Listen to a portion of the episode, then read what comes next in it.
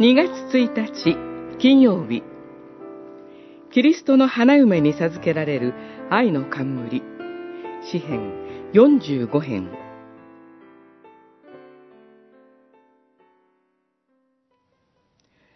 娘よ、聞け。耳を傾けて聞き、そしてよく見よ。あなたの民と、あなたの父の家を忘れよ。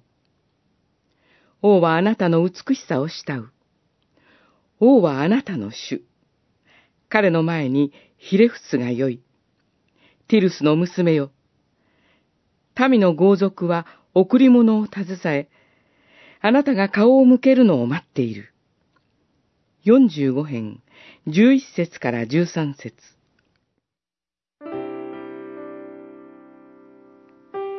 今日の詩篇は、王と王妃の婚礼を美しい言葉で飾る歌です。前半は王のことが描かれます。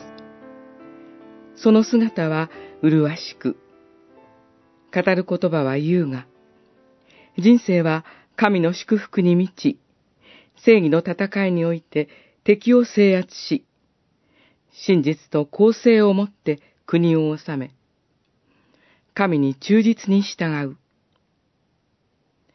香り高い衣装に身を包み、華やかな宮殿に住まわれるお方と、後半は王妃となる花嫁が描かれます。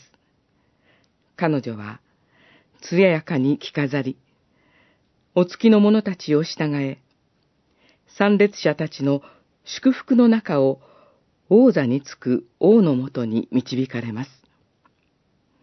彼女は外国人でありながら、王妃となったのでした。その彼女に、父の家を忘れ、ただ王に従いなさい。王はあなたを心から愛している、と呼びかけられます。彼女の支えは、王が自分を愛してくれているということであり、王の愛を全身に受けて、その見前にひれ伏し、王妃の冠を受けるのでした。この王の姿に栄光のキリストの姿を見、この花嫁に教会の姿を見るとき、私たちはキリストを信じる者とされた栄誉と、注がれる愛を新鮮な思いで身に受けます。今日も、あなたの頭に、キリストが愛の冠を授けてくださいます。